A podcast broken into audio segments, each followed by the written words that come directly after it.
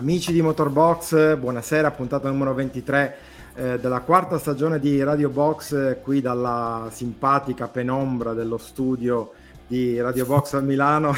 un saluto a Salvo Sardina, ciao a Luca Manacorda, ben trovato. Eh, sarà un mesetto che non ciao. ci vediamo in queste, da queste parti. Eh, ma eh, vedi, ci sono io, non c'è qualcun altro perché c'è un, esatto. un motivo. Non so se vogliamo c'è un, dirlo.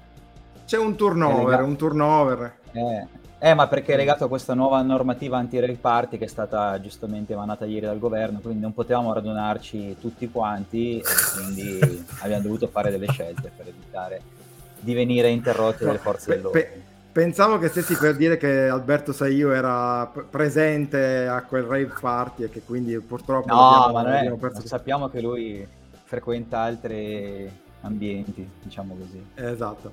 E invece sorridente, come sempre, ben illuminato eh, da, dalla sua casa in Viterbo. Un saluto, un abbraccio Simone Valtieri. Ciao Simo. Ciao, ciao a tutti. E tu spacci posizioni geografiche GPS così senza... Non dovevo dirlo, eri, eri in posizione segreta, ti chiedo scusa. Assolutamente sì, assolutamente sì. No, no, puoi dirlo, puoi dirlo, non è un mistero. Ciao a tutti ragazzi, buon... e ciao a tutti gli ascoltatori. Allora, cominciamo questa puntata che abbiamo già perso un minuto e mezzo senza dire nulla, eh, ricordando quelli che sono i modi per seguirci per scriverci, per contattarci. Luca, tu, tu sei un fenomeno in questo, quindi prego.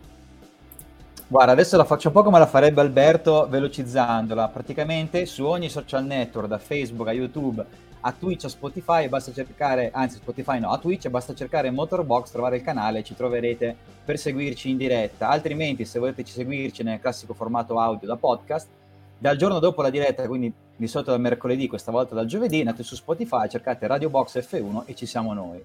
Poi ovviamente su settimana ci potete leggere su www.motorbox.com e ovviamente poi c'è il nostro profilo Instagram Motorbox Sport. Che meraviglia, grazie. Simo, eh, vengo da te per completare questo Formation Lap. Dove si è corso nel weekend? Allora, nel weekend si è corso in Messico, ve ne sarete accorti insomma dal clima molto euforico della, della diretta Formula 1 con tutti quei colori, tutte quelle... Quanto è bello ragazzi, il Gran Premio del Messico ci vorrei proprio andare. Comunque ha vinto Max Verstappen, guarda un po', sempre lui su Red Bull, davanti a Lewis Hamilton su Mercedes e a Sergio Perez, sempre su Red Bull a parte che la cosa che veramente ha vinto secondo me è la musichetta della Formula 1 in stile mariachi eh, che è stata utilizzata dopo eh, la bandiera scacchi. invece inverto così un po' le gerarchie e l'ordine per chiedere a Luca dove si corre il prossimo weekend. Così. Debotto. Così. Pensando di cogliermi impreparato ma in realtà il prossimo weekend è un weekend dedicato alle due ruote. C'è la MotoGP che corre a Valenza la sua ultima gara della stagione come ben saprà Simo e lì si deciderà finalmente chi sarà il campione del mondo 2022 di classe MotoGP con il nostro Pecco Bagnaia che è a un passo dal titolo mondiale. A un passo dal titolo mondiale ne parleremo a brevissimo, lo faremo anche con un ospite, è un piacere per noi avere di nuovo in diretta il nostro amico e collega Antonio Caruccio, lo introduciamo dopo la sigla.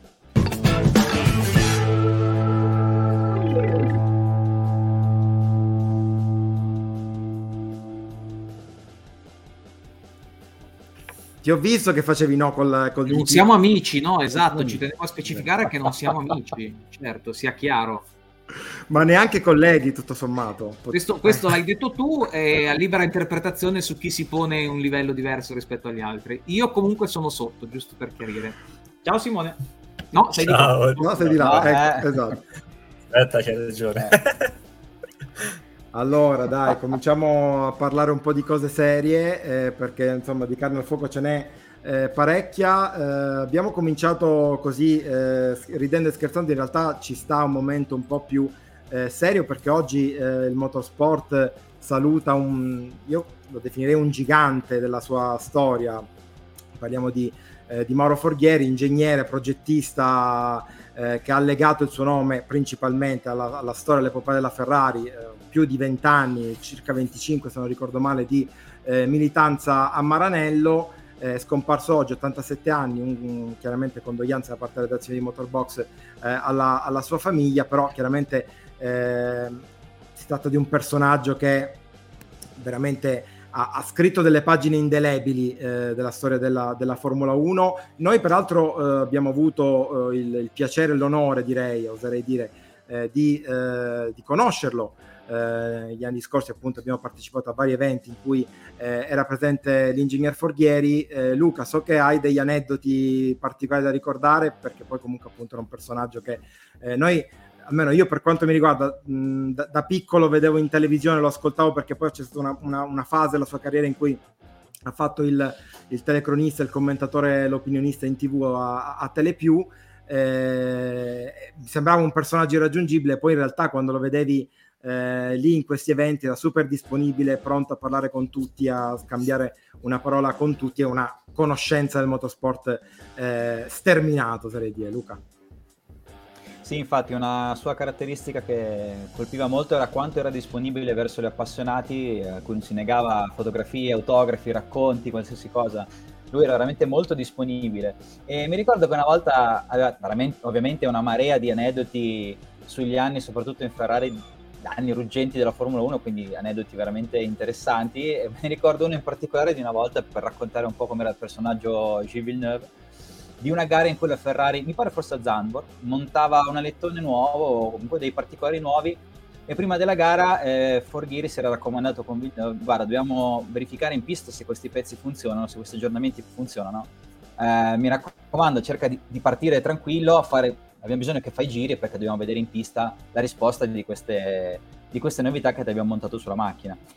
Villeneuve niente, è pronto in partenza via, semaforo verde, pam, prima curva, va a schiantarsi poi esce subito di pista e poi ovviamente forse c'era addirittura il Drake presente in circuito e Villeneuve in quel caso lì a testa bassa fece il giro più largo possibile per rientrare ai box cercando di far sbollire la rabbia di chi lo attendeva appunto nel box Ferrari e quindi niente mi piace ricordarlo così Mauro Forghieri perché ci regalava anche queste perle molto belle su quegli anni della Formula 1 che sono rimasti impressi nel cuore di molti appassionati Simo, vengo da te perché tu oggi hai pubblicato su Motorbox un, un articolo, una sorta di albodoro degli ingegneri.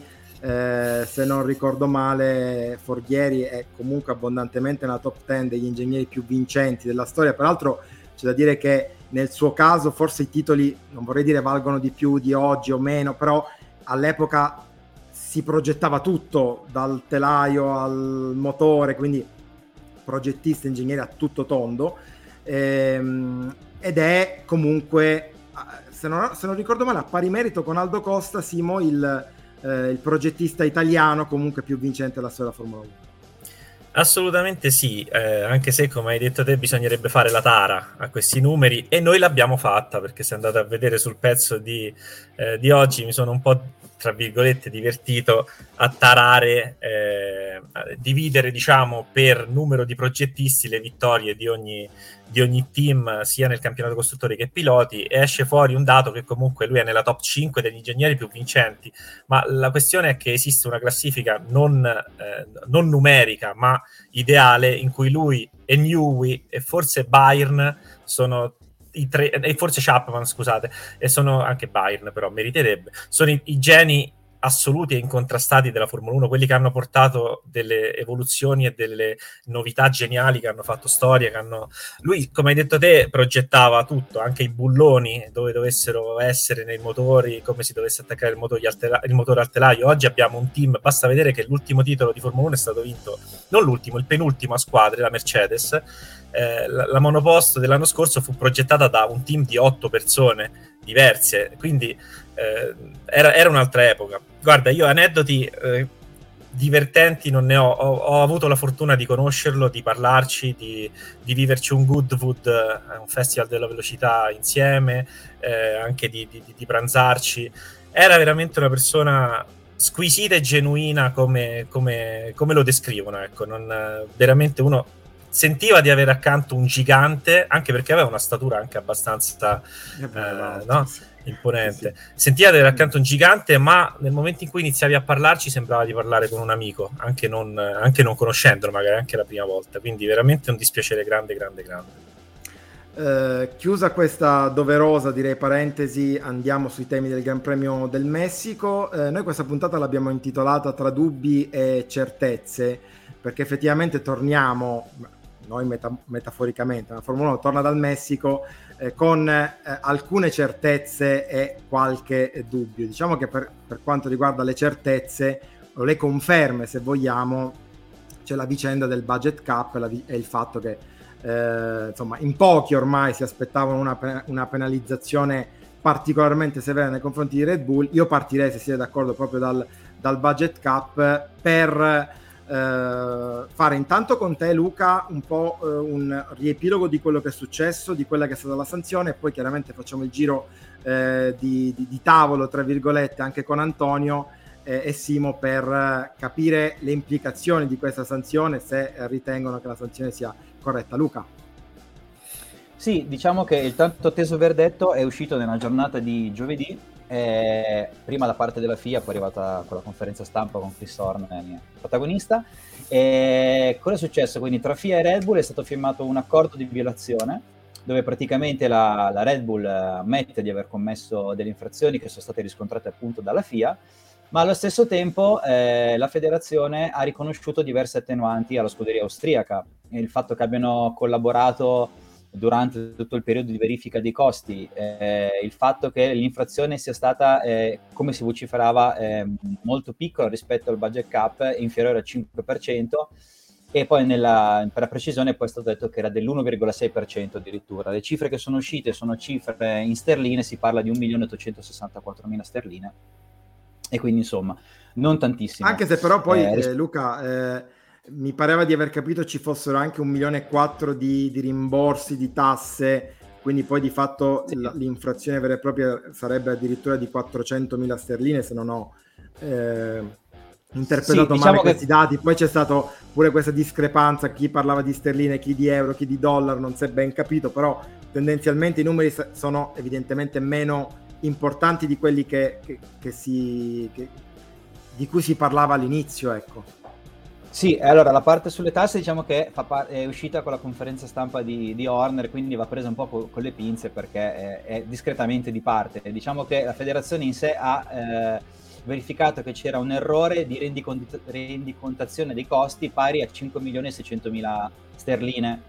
Però la Red Bull aveva eh, dichiarato di aver speso un quantitativo di denaro abbastanza inferiore a quello che era il budget cap, quindi la differenza, cui aggiungendo questi 5 milioni di errore a quello che avevano speso in effetti, porta a quel milione 800 mila sterline, da cui Horner ha poi tolto una parte che secondo lui è relativa alle tasse, e quindi secondo Horner la vera spesa della Red Bull di budget cap nella squadra è stata di circa 400 mila sterline. Fatto sta che comunque c'è stato questo accordo per cui la Red Bull è costretta a pagare una sanzione pari a 7 milioni di dollari e riceverà una riduzione del 10% del tempo a disposizione per i test aerodinamici in galleria del vento, oltre a pagare i costi sostenuti per eh, preparare questo accordo che ha realizzato la federazione. Su appunto questo 10% di tempo in meno in galleria del vento e test aerodinamici si è concentrata eh, la lamentela della parte Red Bull e la lamentela però che la ritiene una una penalizzazione importante, Horner l'ha quantificata in un ritardo di 25 centesimi, mezzo secondo sul giro, e il fatto che invece gli avversari ritengono un po' una sanzione blanda. Allora, noi qua abbiamo perso, nostra, nel nostro team abbiamo perso, quantomeno per questa puntata, ammesso che diciamo, la sua posizione legale venga chiarita con le autorità competenti, abbiamo, abbiamo perso Alberto Saiu, che peraltro era il più, eh, diciamo, il meno giustizialista nei confronti della Red Bull, eh, colui che tra di noi diciamo, tendeva a essere più garantista. Proprio perché è più abituato ad evadere. È proprio perché è più abituato ad evadere, esattamente. Però ecco, non so eh, eh, in che posizione si colloca, ora mi dirà seduto, lo so, ti vediamo che sei seduto, ma in che posizione si colloca il nostro Antonio Caruccio. Eh, tu Antonio sei eh, tra quelli che ritengono la penalità sia troppo blanda oppure tutto sommato, considerando le cifre di cui si parla, tutto sommato ci sta. E ho detto due volte tutto sommato. Tutto sommato, beh, possiamo sommarli e quindi fare diventare 7 milioni 14, che comunque, credimi, alla Red Bull non cambia assolutamente niente nel budget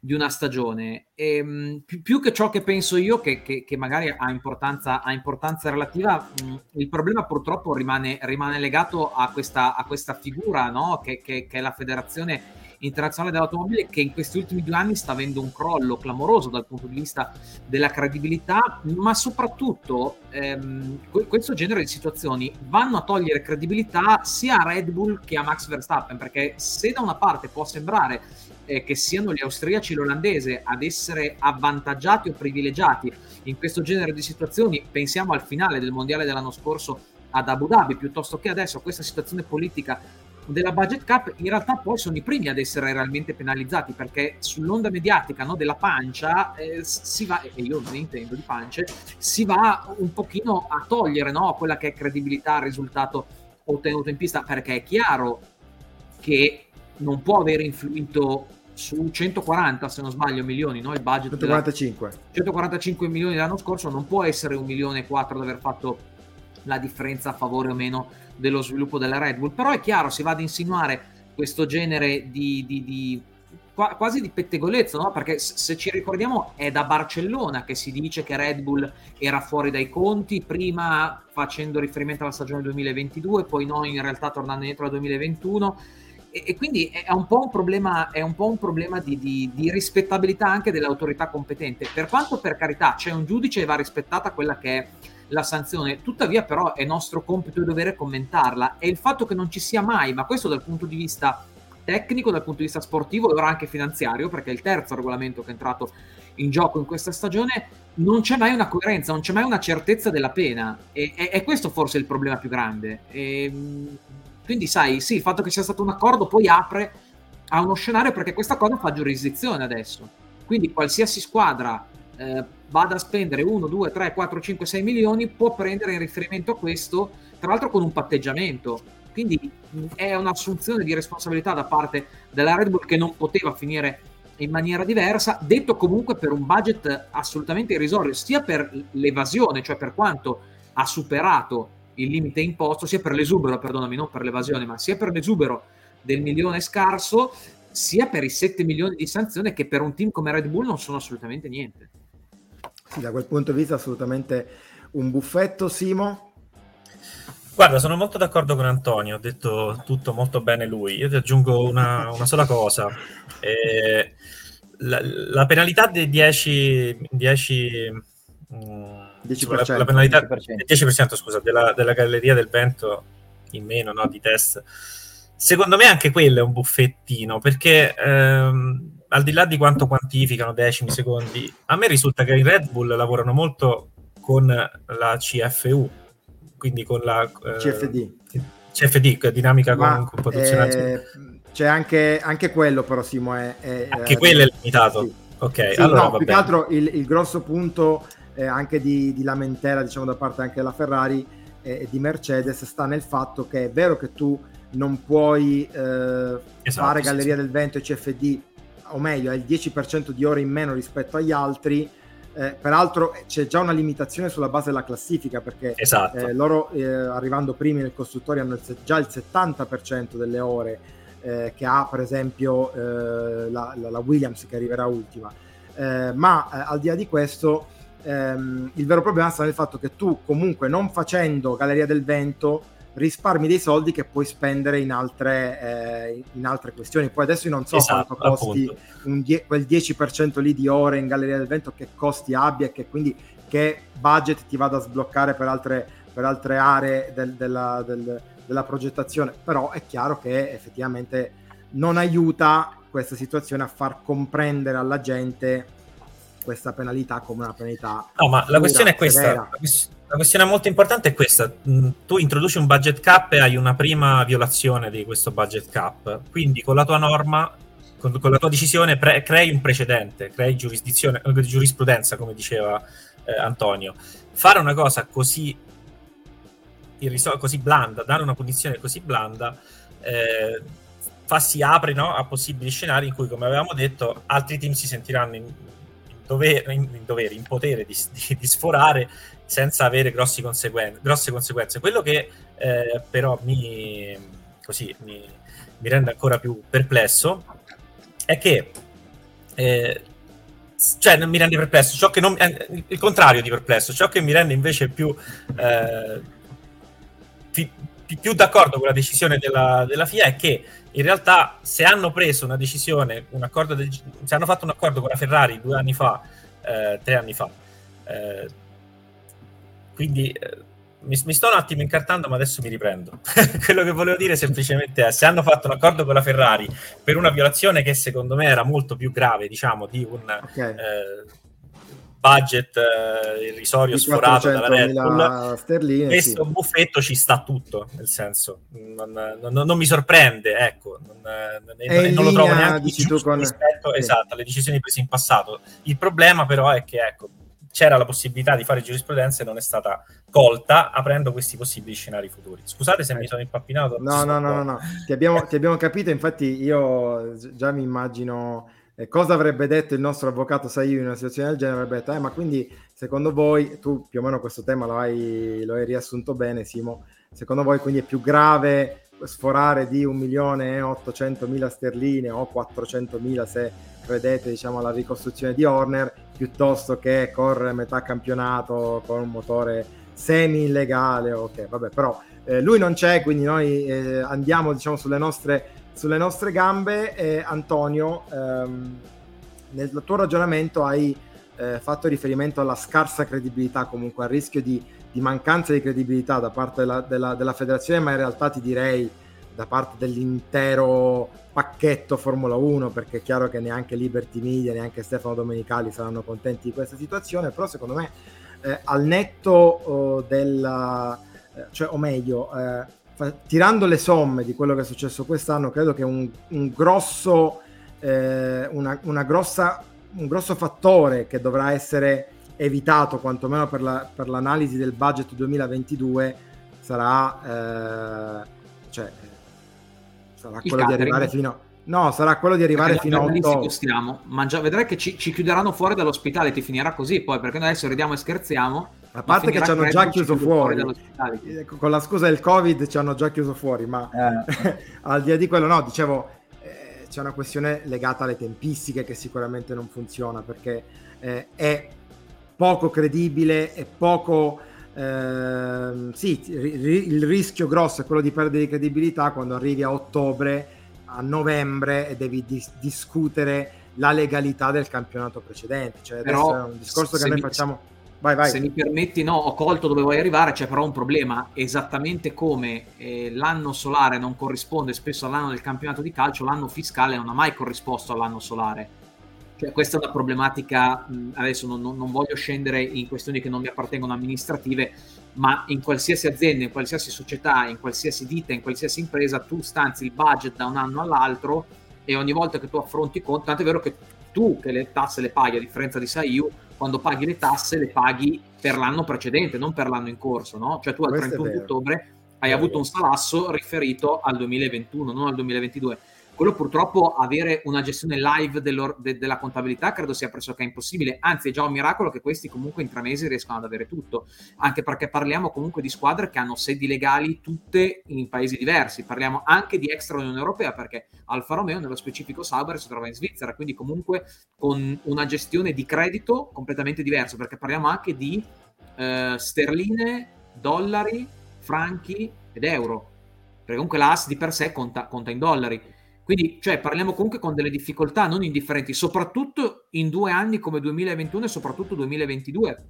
in cui tra l'altro abbiamo già avuto un ritocco a rialzo dell'8% del budget cap 2022 per l'inflazione. Cioè qui purtroppo è un tema che, che, che è assolutamente al di fuori della parte sportiva, tecnica e, e, e anche legale, mi sento di dire. Cioè purtroppo è, è, una, è una situazione molto complicata la FIA ha deciso che bisognava intervenire in questo senso e Liberty Media era d'accordo. Non è un caso, tu non l'hai citata nelle squadre contrarie, ma la McLaren è quella che ha battuto più i pugni per questo. Non a caso Zach Brown comunque Vero. è uno di quei personaggi politicamente parlando molto affine al filone Liberty Media, no? avendo intrapreso questo lavoro in IndyCar con il marchio della McLaren, una McLaren che è stata smembrata dal punto di vista del grande costruttore che è, che era e che è diventato di fatto enfatizzo dicendo una marionetta, è un'iperbole, però nel senso è diventato un numero che comunque dà quella certezza a Liberty Media di avere sempre un voto a favore. La stessa cosa succede con AS, che comunque è stata portata con grande forza dall'America, e sono di fatto due costruttori americani, perché il board della McLaren comunque è, è gestito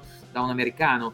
E, ehm, io non credo però che Liberty in questo momento eh, sia parte no, di, di, di, questa debacle della FIA, anzi Liberty forse è la prima che sta subendo esattamente come da una parte ne risente la credibilità della Red Bull, no? cioè quanto successo ad Abu Dhabi nell'ultimo giro eh, mette più in dubbio il titolo di Verstappen di quanto non avrebbe legittimato il secondo posto dietro Hamilton e allo stesso modo una situazione eh, così difficile dal punto di vista della gestione, ma di tutte le penalità, perché anche le squalifiche tecniche vediamo che a volte parliamo della flessibilità dell'ala della Mercedes, per cui invece la Red Bull può fare quello che vuole col DRS che rimane bloccato, con i flap e con i holder.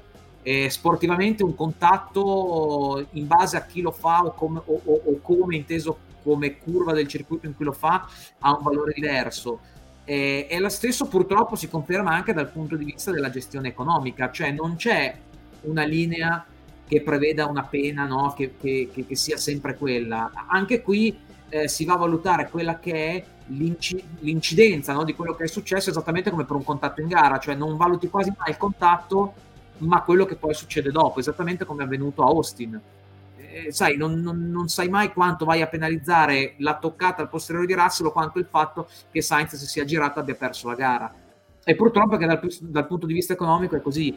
Non era del tutto sbagliato chi, riportando anche il paragone calcistico, quando per Calciopoli vennero tolti gli scudetti alla Juventus in qualche maniera bisognava, se si, se si, voleva dare, perché magari non si vuole dare un segnale forte, bisognava intervenire sul risultato del campionato, magari in maniera assolutamente ininfluente, togliendo 5 punti alla Red Bull nel mondiale costruttori, perché tanto non cambiava nulla, però si dava un segnale forte. Ecco, secondo me non si è voluto dare un segnale così forte.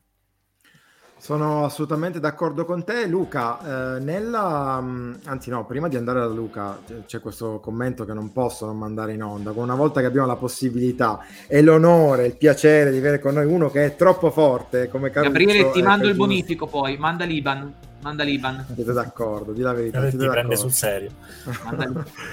eh, no, da, tornando seri, da, vengo da te, Luca, per eh, commentare poi ovviamente cambiamo perché sennò finisce che facciamo tutta l'ora sul, sul budget cap.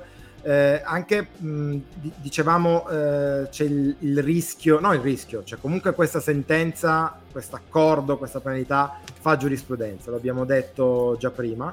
Eh, mi pare però che al netto della lamentela nei confronti della, della scarsa severità della, della, della, sanzione, sia Wolf che, Toto, eh, che Binotto hanno invece detto no, noi comunque anche se la penalità è blanda non lo faremo, ovviamente nessuno ci avrebbe detto sì sì lo, lo, lo, lo rifaremo l'anno prossimo, questo è chiaro, però eh, ecco hanno sollevato un tema che effettivamente è un tema eh, cardine, quello che diceva anche poco fa Antonio, cioè l'aspetto della, del perdere un po' la faccia, eh, l'immagine, sappiamo per, le gra- per grandissime aziende come sono Mercedes, come la Ferrari, eh, è un, un aspetto assolutamente centrale quindi poi lì il rischio eh, sarebbe appunto andarci a perdere la faccia indipendentemente da quanto eh, sia blanda eh, la, la, penalità Luca.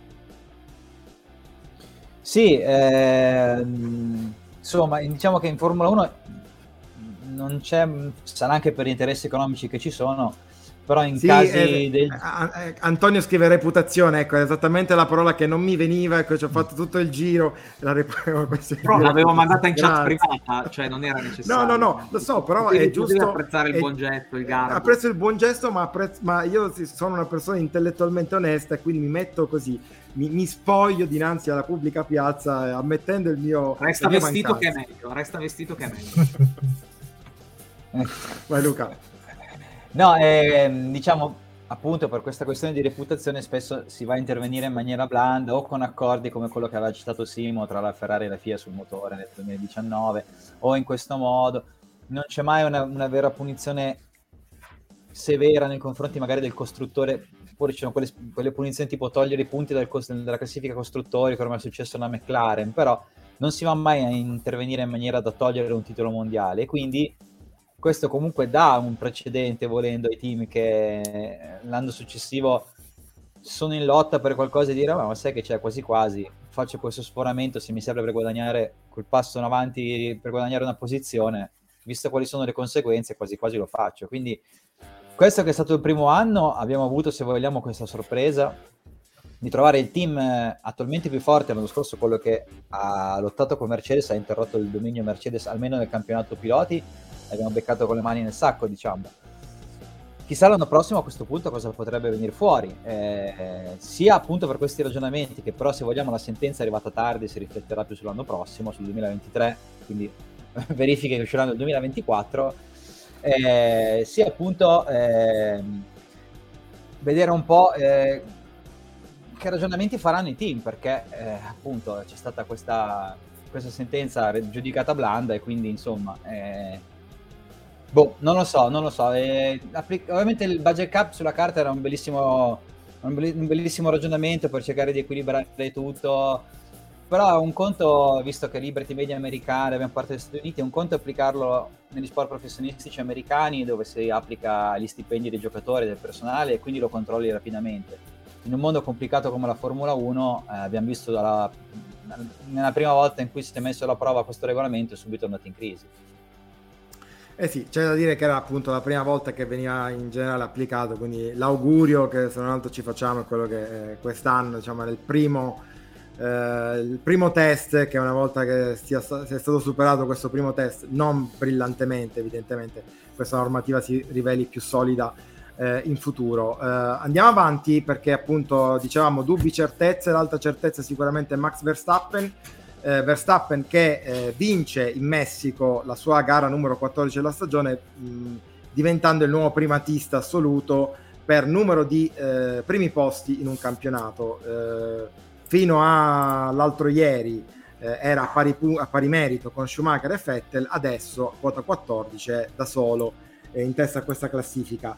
Ehm, direi che questa cosa mi, fa fare, eh, mi porta a fare due diversi eh, tipi di ragionamenti. Il primo è eh, sempre relativo al budget cap, sempre relativo alla eh, questione di un regolamento che doveva essere un regolamento che eh, avvicinava quanto più possibile tutti i competitor per avere una lotta serratissima in pista. In realtà abbiamo avuto un mondiale che si è chiuso presto, eh, più o meno in linea con eh, gli ultimi anni, se escludiamo chiaramente il 21, eh, e quindi direi forse da questo punto di vista, Antonio, eh, missione compiuta ni.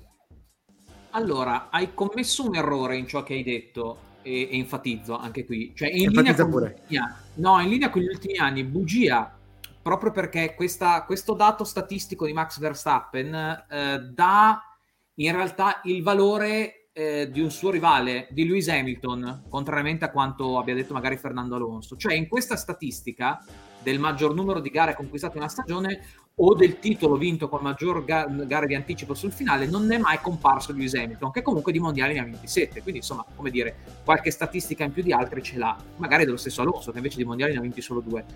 E, ehm, quindi no, secondo me non ci ha riportato in linea con gli ultimi anni, nel senso che è vero, arrivavamo da anni di dominio Mercedes, ma anni di dominio Mercedes in cui uno, una volta Hamilton, non so se si può dire, ma lo dico, sono 18 e 33, è stato trombato da Rosberg. E quindi comunque un mondiale perso nelle ultime due gare.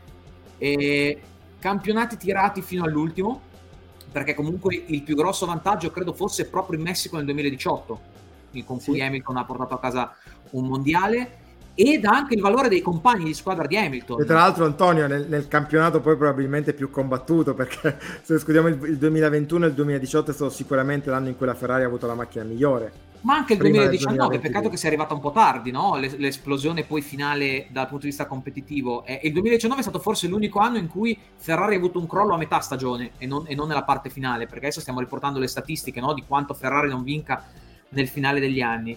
E quindi no, ha riportato però la Formula 1 a quel tempo in cui c'era una macchina predominante rispetto alle altre, in cui c'era un divario fra prima e seconda guida estremamente ampio, perché mh, un Barrichello, un uh, Sergio Perez e un Mark Webber evidentemente non valgono un Jenson Button, un Fernando Alonso, un George Russell, anche se non sta lottando per il titolo, ma probabilmente lo rifarà, nemmeno lo stesso Bottas e nemmeno Nico Rosberg che invece ha battuto Hamilton. Quindi eh, non lo so, mi, mi, piace leggerla anche sotto, sotto, questo punto di vista, detto che poi per carità, quest'anno eh, la Red Bull è stata imbattibile, ma lo è stato anche e soprattutto Max Verstappen.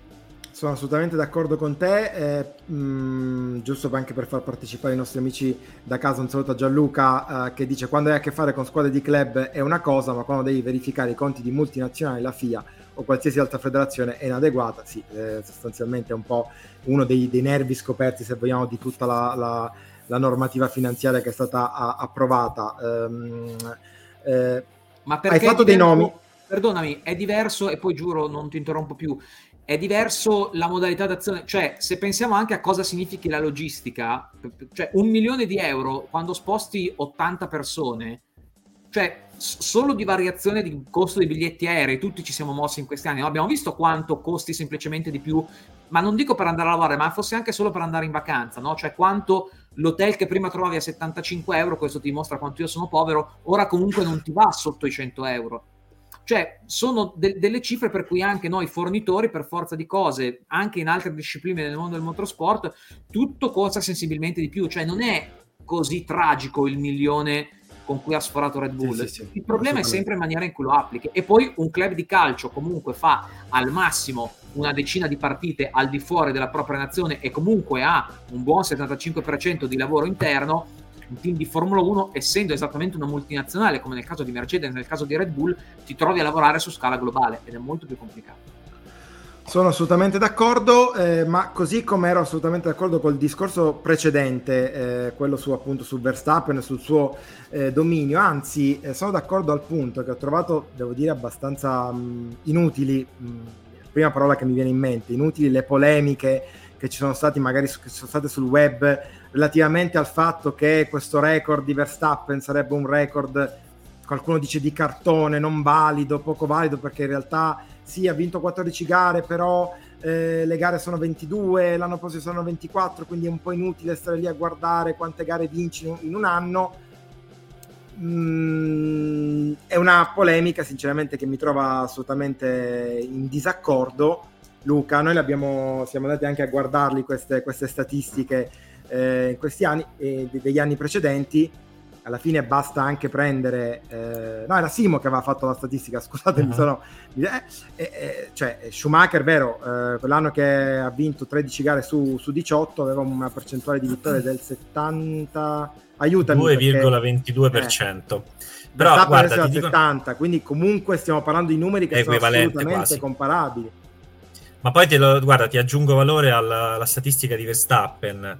Eh, se vai a vedere quanto ha vinto la macchina nello stesso anno, la Ferrari eh, era più vincente, la Ferrari con cui Schumacher ha vinto 13 gare su 18 era mediamente più vincente e più dominante della Red Bull eh, con cui Verstappen ne ha vinte 14 su 20, nel senso che eh, nella prima parte della stagione soprattutto. Eh, se vai a vedere è c'è più farina di Verstappen in questi successi che di Schumacher in, quelli, eh, diciamo, degli anni del dominio Ferrari, nel senso che, ecco, bravo, eh, come vedi ci sono state delle stagioni in cui le auto hanno veramente dominato, alcune auto hanno vinto oltre il 90, oltre l'80% dei Gran Premi, però questa statistica di Verstappen avviene in un anno in cui la Red Bull, a parte Verstappen, Perez quante l'ha vinte quest'anno? Eh, uno o due? Due. Due?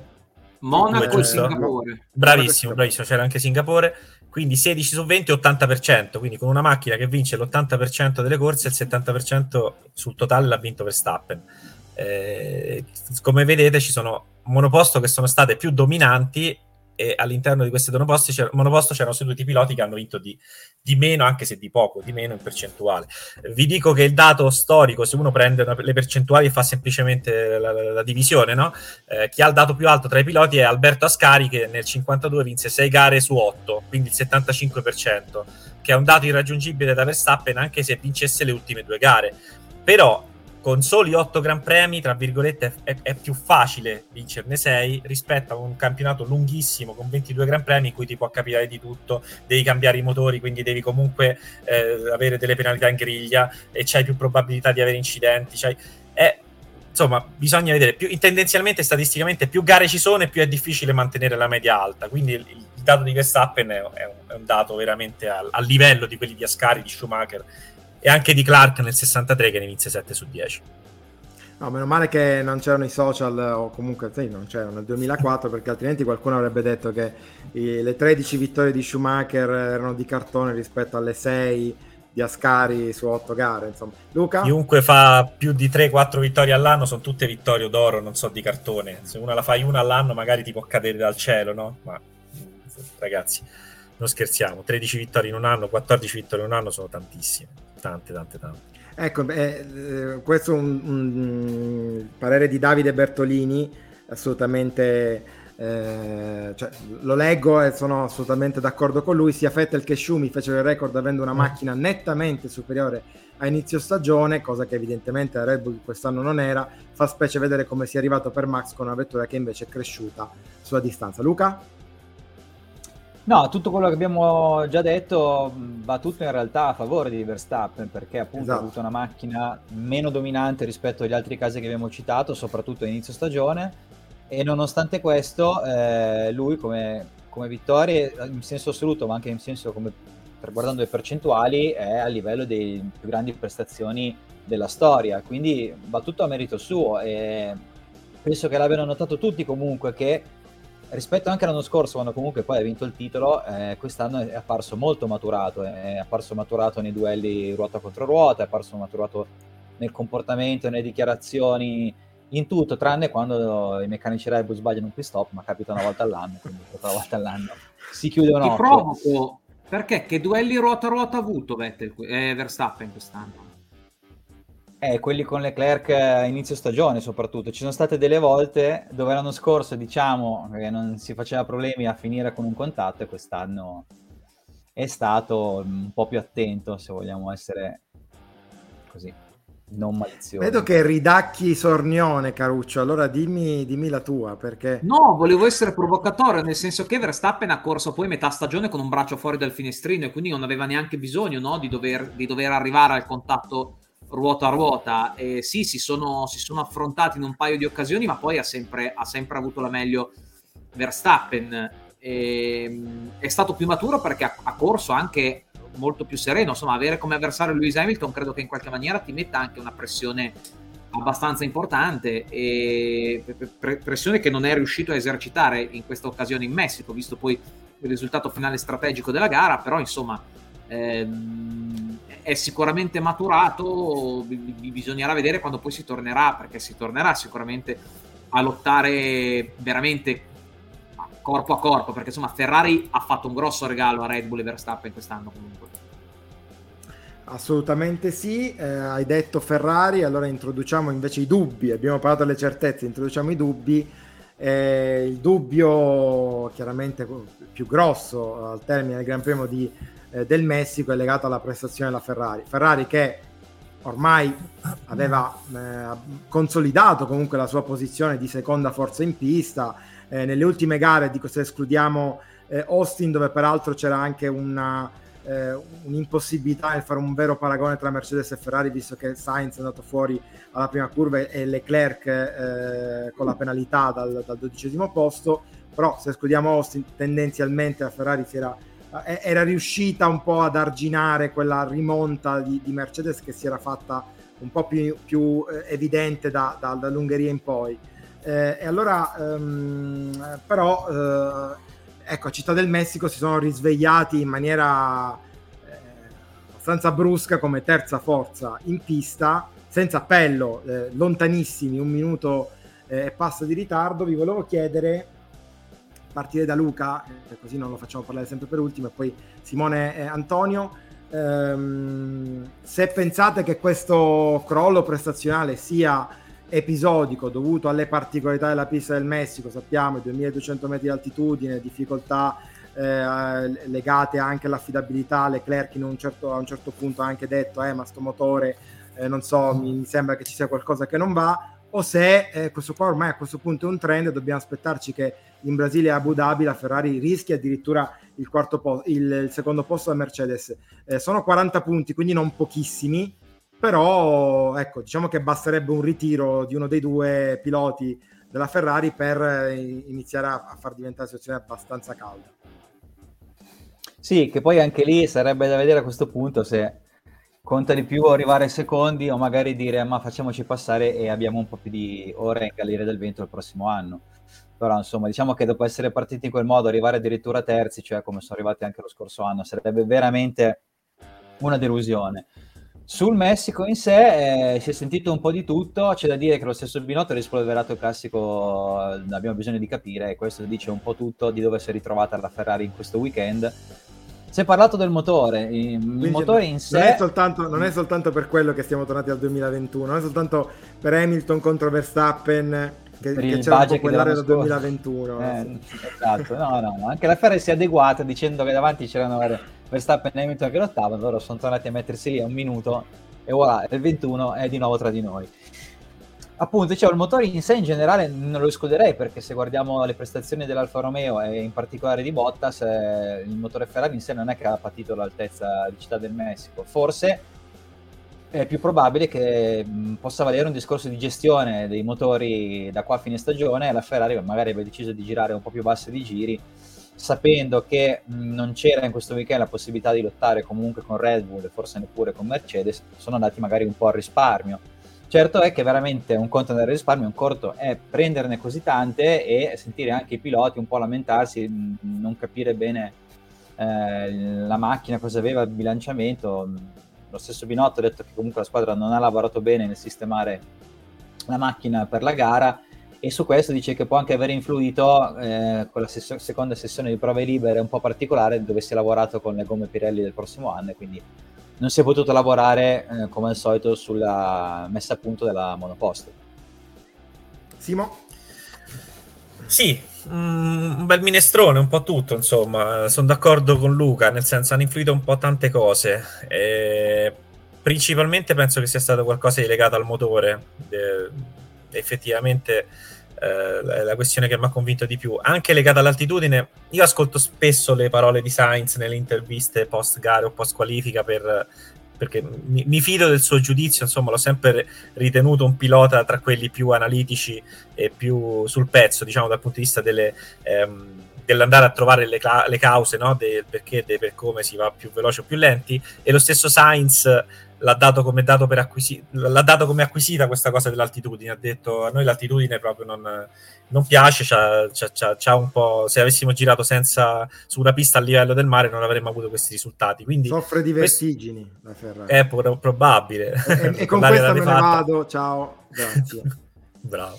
Eh no, comunque ecco, secondo me è stato un po' un mix delle due cose. Anche il fatto che comunque Leclerc sia stato così tanto più lento di Sainz eh, mi, ha, mi ha un po' fatto drizzare le orecchie sul fatto che effettivamente poi mi pare che l'abbia anche detto che è probabile che abbia una penalità anche in Messico per dover risostituire no, il, sì, il sì, sì. Eh, quindi, in, in Brasile scusa nel Messico. E quindi ehm, ecco insomma ci sono più cause diciamo secondo me. Certo è che non mi aspettavo un ritardo del genere dalla Mercedes ma sono anche eh, e lo vedrai con i pronostici del Toto Box, eh, quasi sicuro, comunque fiducioso del fatto che eh, torneranno a livello, se non a livello, da, cioè davanti alla Mercedes o almeno a livello della Mercedes sia in Brasile che ad Abu Dhabi. A Antonio. sensazione, te lo dico. Io ho cercato nel frattempo le speed trap del, del, del Messico e eh, Magnussen e Schumacher hanno 351 km orari Verstappen ne ha 3,50 ed è il quinto alle spalle di Albon e Perez, Hamilton 3,48, uh, Russell è quattordicesimo con 3,46, Sainz è dodicesimo con 3,46,8 e Leclerc 3,46,1. Io non credo che il problema fossero i motori Ferrari in sé, quanto il motore delle Ferrari, ehm, a partire dal turbo di Sainz, che verosimilmente verrà cambiato a Interlagos, eh, ma, ma, è stata una Ferrari che, allora, anzitutto le prove libere del venerdì, le due le hanno fatte tutti per Pirelli, soprattutto Red Bull, l'unica che ha avuto la possibilità di girare con uh, la mezz'ora di gomma soft e media è stato Russell con la Mercedes, perché hanno avuto De Vries nella, nella prima prova libera e quindi esattamente come è successo in, uh, ad Austin, uh, hanno avuto la possibilità di girare quella mezz'ora in più prima di fare il lavoro delle Pirelli, quindi come dire, non, non la vedrei come, come una discriminante no? dal punto di vista del risultato.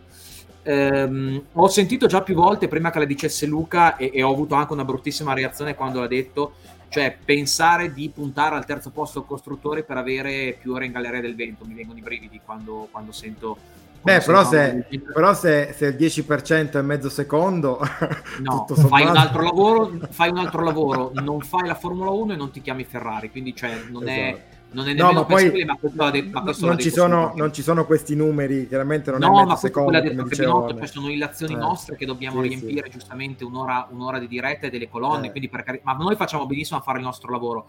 Però ecco, cioè, sono, sono quelle cose che insomma fanno, fanno, fanno, un po', stridono, stridono quantomeno quanto, quando le si dicono e quando le si pensano. E, ehm, anche perché ci sono dei soldi in ballo. Certo, non è, non è, che Ferrari abbia bisogno dei soldi che arrivano dai diretti TV, però comunque ci sono dei soldi in ballo.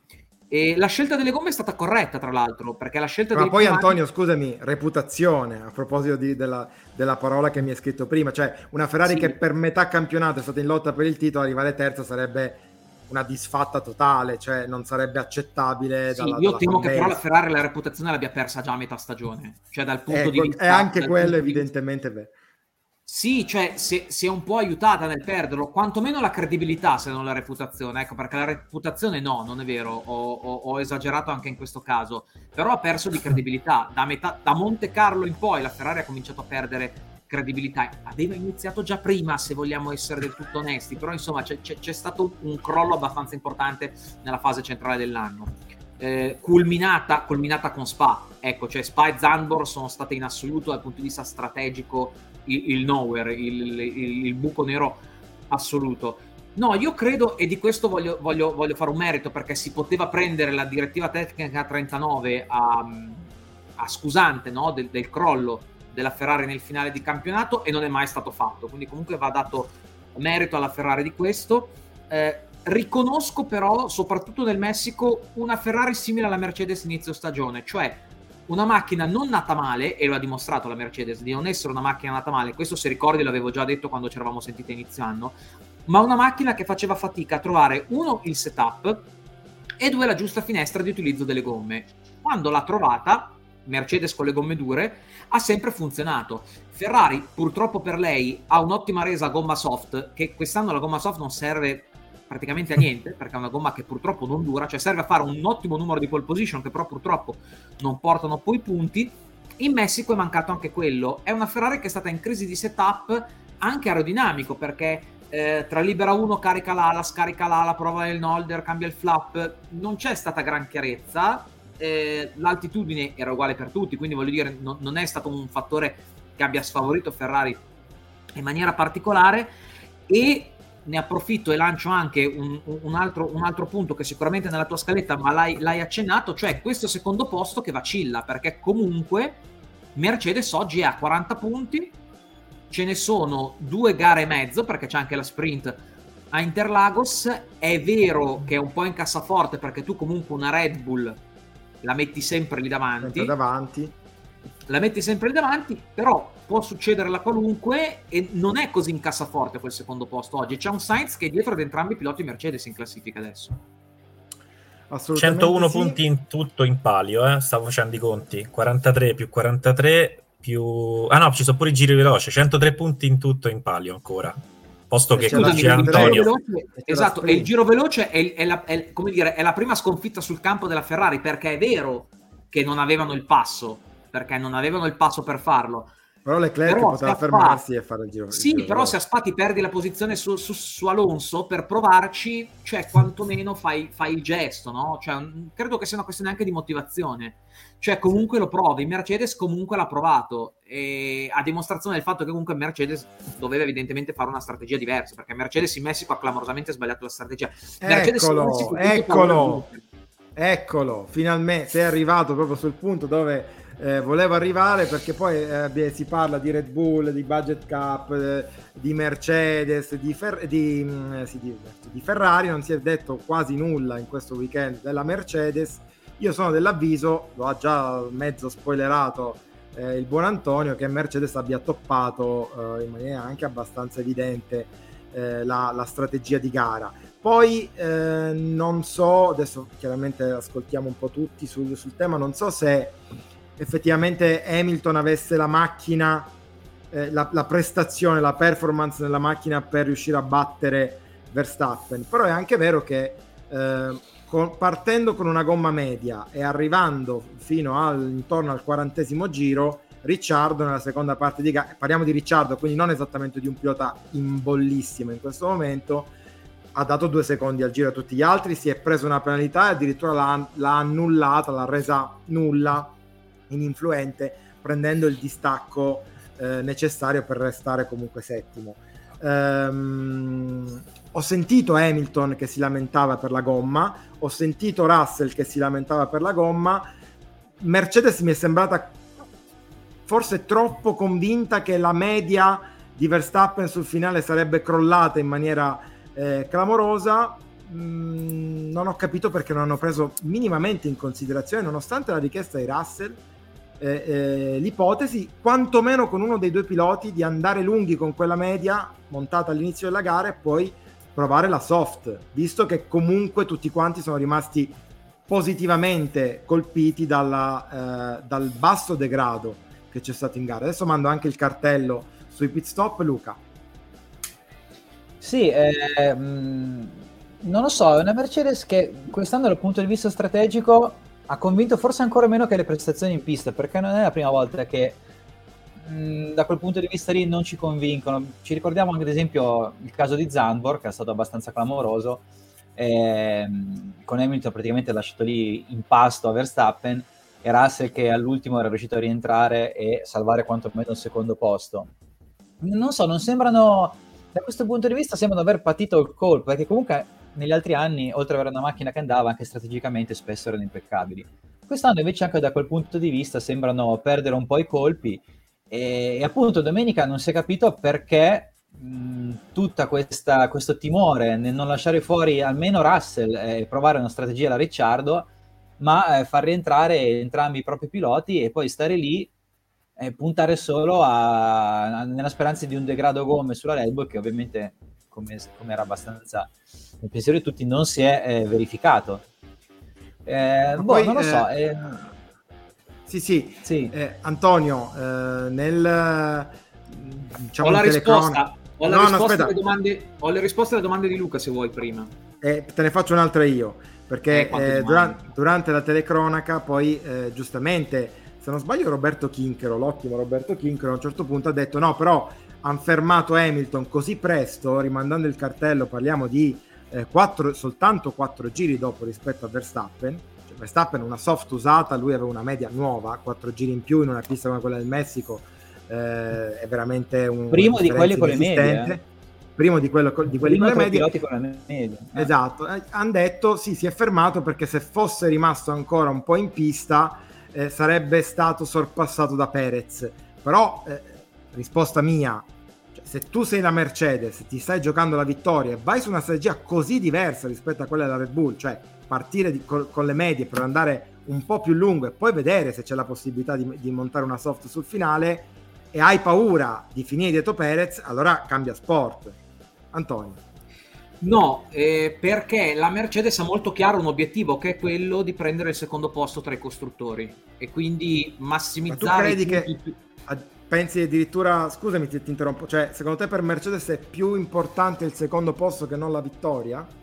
A Mercedes la vittoria importa relativamente, nel senso che è un problema più di Hamilton confermarsi vincitore in tutte le gare piuttosto che eh, farlo per Mercedes quest'anno. Se però, arriva... Attenzione, att- scusa Antonio, però Wolf ha dichiarato il contrario. Eh.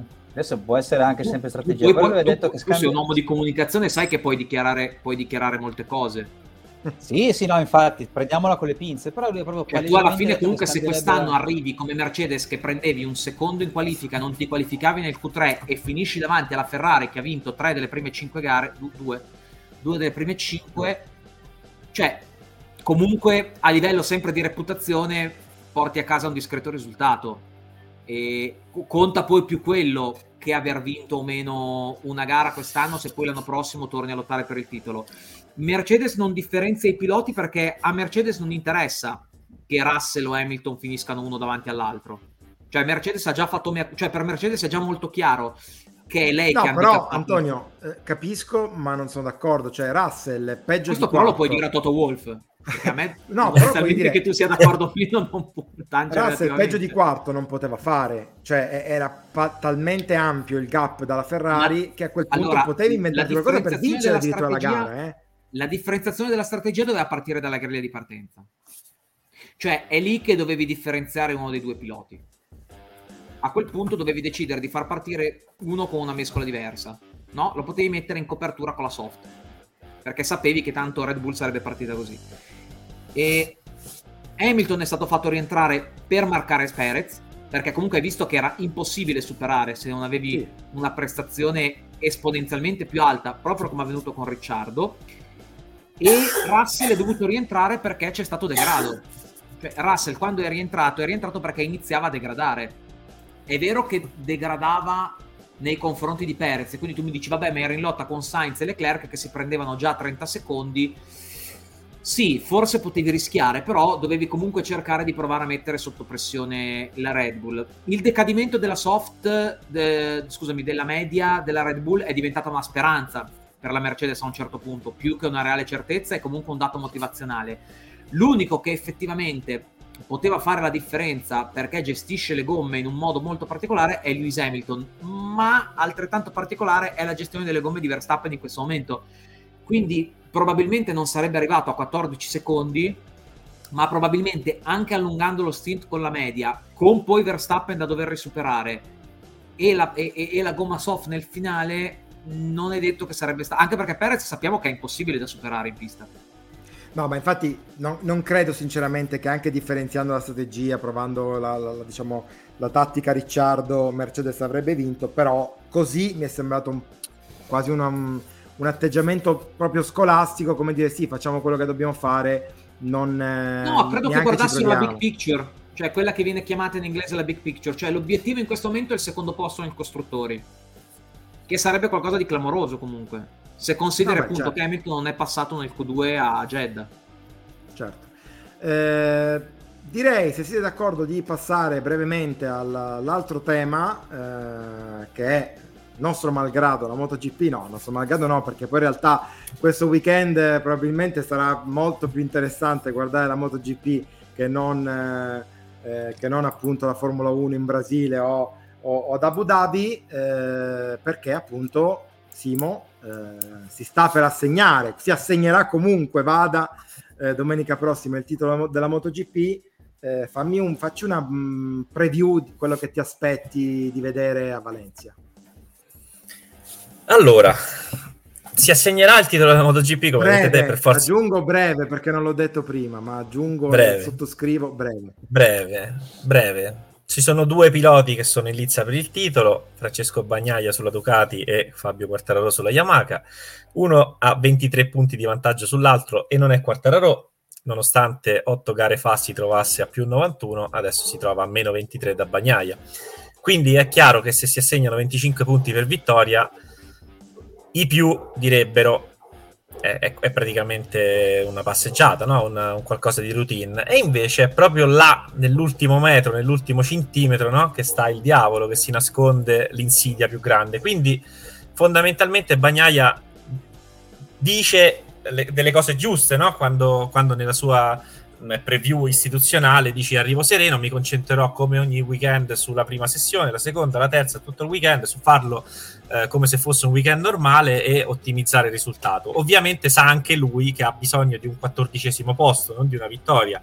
E questo può far venire il braccino, può far venire troppi pensieri. Insomma, vedremo questo weekend a Valencia se Bagnaia è veramente un pilota maturo, se ha imparato a non cadere quando è sotto stress, perché molte delle cadute di quest'anno, se non tutte, tranne quando gli è, venuta, gli è andata addosso eh, Espargarò, ehm, tranne, tranne, in quel caso lì, adesso non mi, viene, non mi ricordo la pista, io con la memoria lo sapete sono pessimo, però tranne in un caso in cui è stato eh, sdraiato, in tutti gli altri è caduto perché ha tirato un pelino troppo più di, di quanto la moto gli permettesse. Ciò nonostante, nonostante 5, 5 zeri eh, nella stagione, lui è adesso il, ha un passettino dal titolo mondiale, un titolo mondiale che sarebbe importantissimo per vari motivi per l'Italia e per la Ducati, perché manca un titolo italiano dal 2009 con Rossi in MotoGP, manca un titolo eh, alla Ducati dal 2007, lo vinse con Stoner, manca un titolo di un pilota italiano su una moto italiana da oltre 50 anni, Agostini con l'MV Agusta, quindi è un titolo importantissimo, è lì, è a portata di mano, però non deve far altro che non cadere, fondamentalmente, e gli può andare bene anche se Quartararo non vince. Quindi in questo momento i suoi migliori alleati sono tutti quei piloti Ducati che gli hanno regalato poco o niente in questa stagione, ma che su una pista soprattutto come Valencia, dove lo scorso anno ci fu tripletta Ducati con Bagnaia, Martin e Miller sul podio, su una pista come Valencia possono far bene. A Bagnaia va bene che vinca chiunque di questi, purché Quartararo non arrivi prima, a quel punto può anche, tra virgolette, no? cadere o fare zero punti. Questa è la situazione. Cioè, diciamo però, Simo, che effettivamente il fatto che la, che la um, Ducati sia, si sia confermata così superiore eh, nelle ultime gare, nella seconda parte della stagione, in realtà forse da, da, inizio anno che è così, però soprattutto nella seconda parte della stagione, fa pensare che comunque vada con Bagnaia è comunque complicato che Quartararo riesca a vincere, considerato quante Ducati dovrà battere. Non è detto perché Bagnaia giocherà, a meno che non si troverà in pista con Quartararo eh, testa a testa e anche lì gli basterà marcarlo, insomma non avrà bisogno Bagnaia di sorpassarlo, però Bagnaia giocherà col braccino e con tanti pensieri in testa. Quartararo deve fare una cosa solo, vincere. E quindi quando sei lì prendi, superi tutti, è la cosa più facile, tra virgolette, eh, facile. Superi tutti e quando ce l'hai tutti dietro hai fatto quello che dovevi fare, il resto non dipende più da te. Quindi Quartararo da questo punto di vista è avvantaggiato psicologicamente. In più nell'ultimo Gran Premio, nonostante un, brutto infortunio alla mano, è vero, è la mano della frizione, non è quella del, eh, del gas, però nonostante questo è arrivato terzo, ha fatto un ottimo Gran Premio su una pista che, su cui comunque la Yamaha è sembrata un pochino migliore che in altre occasioni, ma dove comunque è sempre stato il migliore delle Yamaha. Eh, quindi non lo so, io a Valencia lo vedo abbastanza bene Quartararo. Potrebbe, se, se, se imbrocca il setup, se, se, se, entra nel flow giusto, potrebbe fare bene. Contro di lui gioca tutta l'armata Ducati, gioca un Marquez che non gliene importa niente del titolo, chi vince, chi non vince, ma che a Valencia può far bene perché è una pista dove ha sempre fatto bene con la Honda gioca l'orgoglio dell'Aprilia, gioca la, la, la KTM, gio- giocano un sacco di squadre che possono vincere, gioca tutta schia- l'armata Ducati, no? Con sette piloti che possono, sette piloti oltre a Bagnaia, che pos- ma forse sei, diciamo che eh, vedo, di Gian Antonio lo vedo un passettino indietro, però sei piloti che possono fare molto bene, insomma chiunque può togliere punti a Quartararo quindi ecco, sembrerebbe una cosa, te l'ho detto, sembrerebbe una missione ah, facile sì. per Bagnaia, ma come ricordiamo nel 2006 anche sembrava una, una missione facile per Rossi che cadde subito e provò a recuperare, non ci riuscì. Aidon bastò piazzarsi per vincere il titolo mondiale. Antonio, tenendo presente che tutti i tifosi di Bagnaia della Ducati, tutti gli appassionati italiani di MotoGP adesso andranno a cercare Valtieri qualora qualcosa non dovesse funzionare. No, lui è stato, lui come al solito è stato democristiano eh, ma eh, diciamo, io adesso la, passo la palla a te, per, per, sapendo però che appunto tutti i tifosi italiani della Ducati e di Bagnaia sono pronti a riti apotropaici, eh, a salutare con questi riti apotropaici le tue parole. Cosa ti aspetti dal weekend di Valencia? Ma sai, è difficile pensare che il mondiale possa andare da un'altra parte, no? Eh, anzitutto dovrebbe, dovrebbe, perdere l'aereo Bagnaia e venire rapito da, da, da, una banda di sequestratori e quindi già lì eh, comunque sarebbe poi difficile appunto per, per Quartararo portare a casa la vittoria e per questioni tecniche perché comunque la Yamaha in questo momento non è la miglior moto non è la miglior moto sulla griglia. Eh, non credo si tratti poi di una questione di favori, nel senso che non, ha bisogno, non aveva bisogno Bagnaia dei punti di, di Bastianini o, o, di Miller eh, o, di, o, di, Mir quando e con Mir intendo Martin quando si è esteso è la, è la quinta volta in cui parlo di Sepang e comunque di Comir al posto di Martin essere dislessici è una vita orrenda e, ehm, quindi cioè, è, è, è, pressoché, è pressoché scritta la finale la finale di questo, di questo mondiale. Sulla gara invece no, può essere, può essere aperto. È chiaro che pensare che oggi possano vincere Ducati è, è, quanto mai inverosimile, no? È vero che è successo in Australia, in una pista molto particolare. La base dello scorso anno, come diceva Simone in precedenza, rimane comunque Ducati oriented.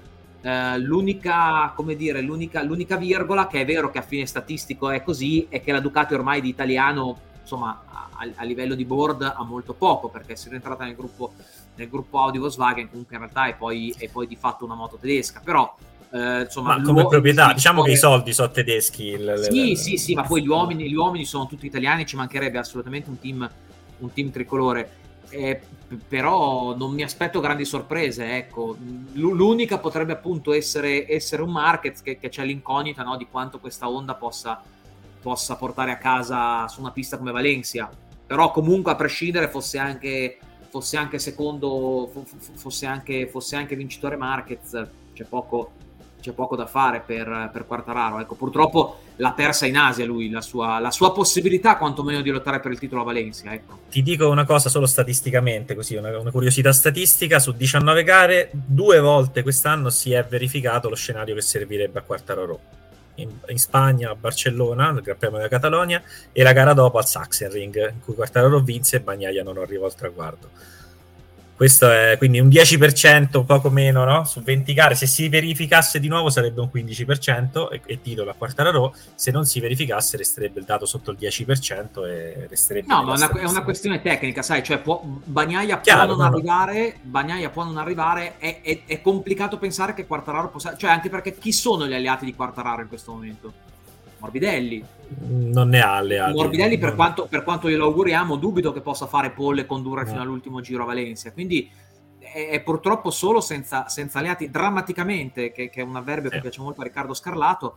È, è- è- è solo, cioè un uomo solo Quartararo in questo momento, non ha, non ha alleati, non ha nessuno che possa eh, in qualche maniera no, mettersi fra sé, fra sé e Bagnaia. E, e detto che Bagnaia Certo. dall'altra parte ha, ha sei moto che anche fosse non solo per dare una mano a lui, ma fosse solo per puntare al risultato finale, comunque possono stare lì davanti. È vero. Va bene, eh, vedremo quello che succederà domenica, poi noi lo commenteremo nella prossima puntata di, di Radio Box. Adesso è il momento che più piace a grandi e piccini, ovvero eh, il momento tutto di Luca Manacorda e dei meme.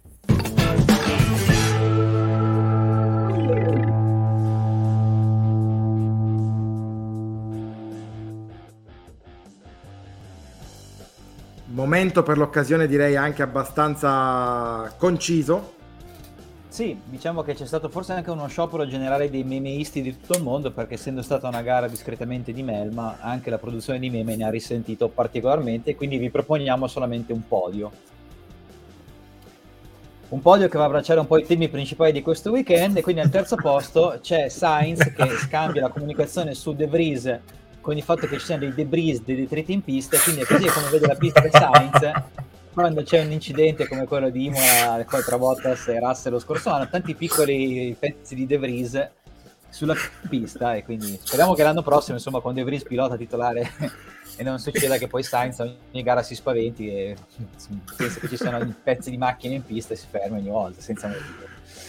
Però allora devo dire che la- era abbastanza telefonato questo meme, però la realizzazione mi, mi fa particolarmente ridere, cioè queste piccole faccettine di debris eh, disseminate per la pista è, è notevole. Eh, è bello. Tanto potevi anche metterlo dimensione perché è un cazzo e un barattolo, dovrei, quindi comunque potevi anche metterlo Esatto, anche intero, in esatto. sì, sì. Uno a C'è uno già c'è già la diatriba tra lui e mm, come si chiama e Tsunoda su chi è più basso con Tsunoda che si è lamentato che De Vries viene registrato con un'altezza non reale. Vedremo l'anno prossimo. Con la mini Alfa Tauri del 2023 al secondo posto torniamo invece a parlare di Budget Cup. Vediamo qua una Red Bull che festeggia con grandi spruzzate di champagne. Quando l'infrazione del Budget Cup si risolve con una multa e una mini limitazione dei test aerodinamici e allora puoi tornare a inserire le proteine nel menu della mensa. Questo giustamente Perché un loro meme che va a soltanto sottolineare- verdure, no? Ormai eh sì, perché questo problema di catering, eh, purtroppo, eh, ordina parte di 3 milioni di, di sterline di nuovo o di euro di spese di- per il cibo che secondo loro non dovevano entrare nel budget cap e secondo la FIA sì, quindi per quest'anno si stavano tirando a posto... È colpa Sì, di quello che mangia Sardina. sardina. Che mangia tanto. Eh, ma salvo quando andavano ospiti- alle feste Red Bull anche a Monte Carlo quest'anno è un disastro, come le Disastro. cavallette praticamente. Un disastro. E a vincere invece è quello che ha vinto anche il premio di pilota di giorno, c'è Daniel Ricciardo. Vediamo qua Ricciardo a sinistra, normalmente questa stagione un trattore arancione, e sulla destra eh, Ricciardo quando invece viene penalizzato di 10 secondi, come è successo per l'incidente con Sonoda in Messico, e si trasforma magicamente in Ayrton Senna. E in effetti così è stato. Segnali di vita, Ma- insomma, questo- pianeta questo- Ricciardo. Que- questo meme mi lascia pensare che anche in altre gare sia stato penalizzato e abbia fatto bene, però non ricordo a memoria gare in cui da penalizzato ha fatto sti, sti garoni pazzeschi. Ti sei Anche documentato? No, sei No, no, l'ho ignorato. Male, male, male, male. Va bene, dai, eh, andiamo di Toto e chiudiamo.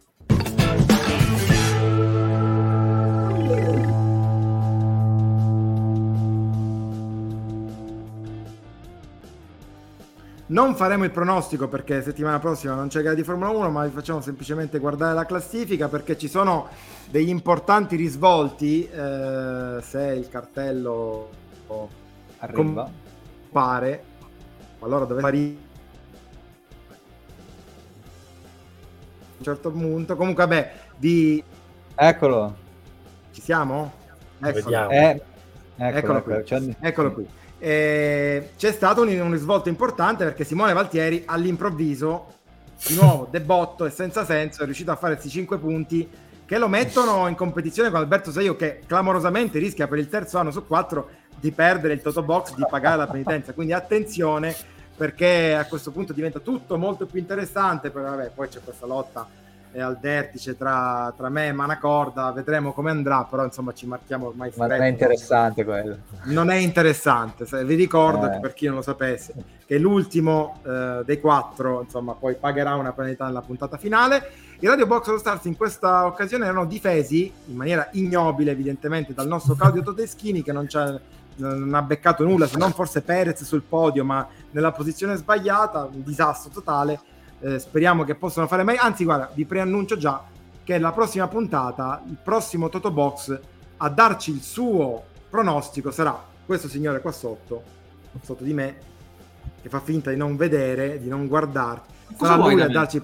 E dovrai darci il pronostico per risollevare gli All No, Star. ci che penserò questo- l'ospite della settimana prossima, scusa.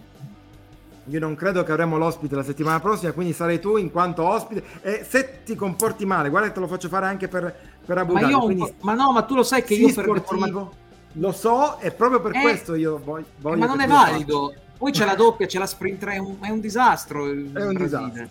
È un disastro. Va bene, dai, a parte tutto, ce la siamo portata a casa anche stasera. Ecco, ho- per, per onore di, di ospitalità coprirò Bravo. il faccione di Simone. Eh, grazie Antonio per essere stato con noi questa sera. eh, ci Un onore ed un privilegio, un onore ed un privilegio. Vogliamo ricordare dove ti possono seguire i nostri appassionati. Ah, hai un nuovissimo Da fan da nessuna sfegatato. parte. Fatevi, fatevi i fatti vostri che io mi faccio i miei.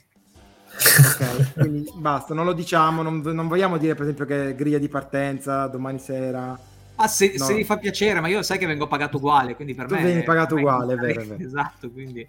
Però ecco, qualora, qualora aveste piacere a griglia di partenza Non tanto per me, ma Ale, quanto perché Griglia di Partenza è un programma storico, una trasmissione che poi forse magari dall'anno prossimo tornerà ad avere una persona competente e non me, quindi assolutamente tutti i giovedì dalle 21 alle 22.30 su Telenova. Bene, Eh, grazie Antonio, ci vediamo alla prossima, grazie Luca, grazie Simo. Eh, l'appuntamento Ciao. con Radio Box, puntata 24, sarà per martedì, non il prossimo, ma fra due martedì, non so che qua- quanti ne avremo, 15, sì, 15 novembre, per il commento del Gran Premio del Brasile. Ciao! Obrigado! Ciao. a tutti.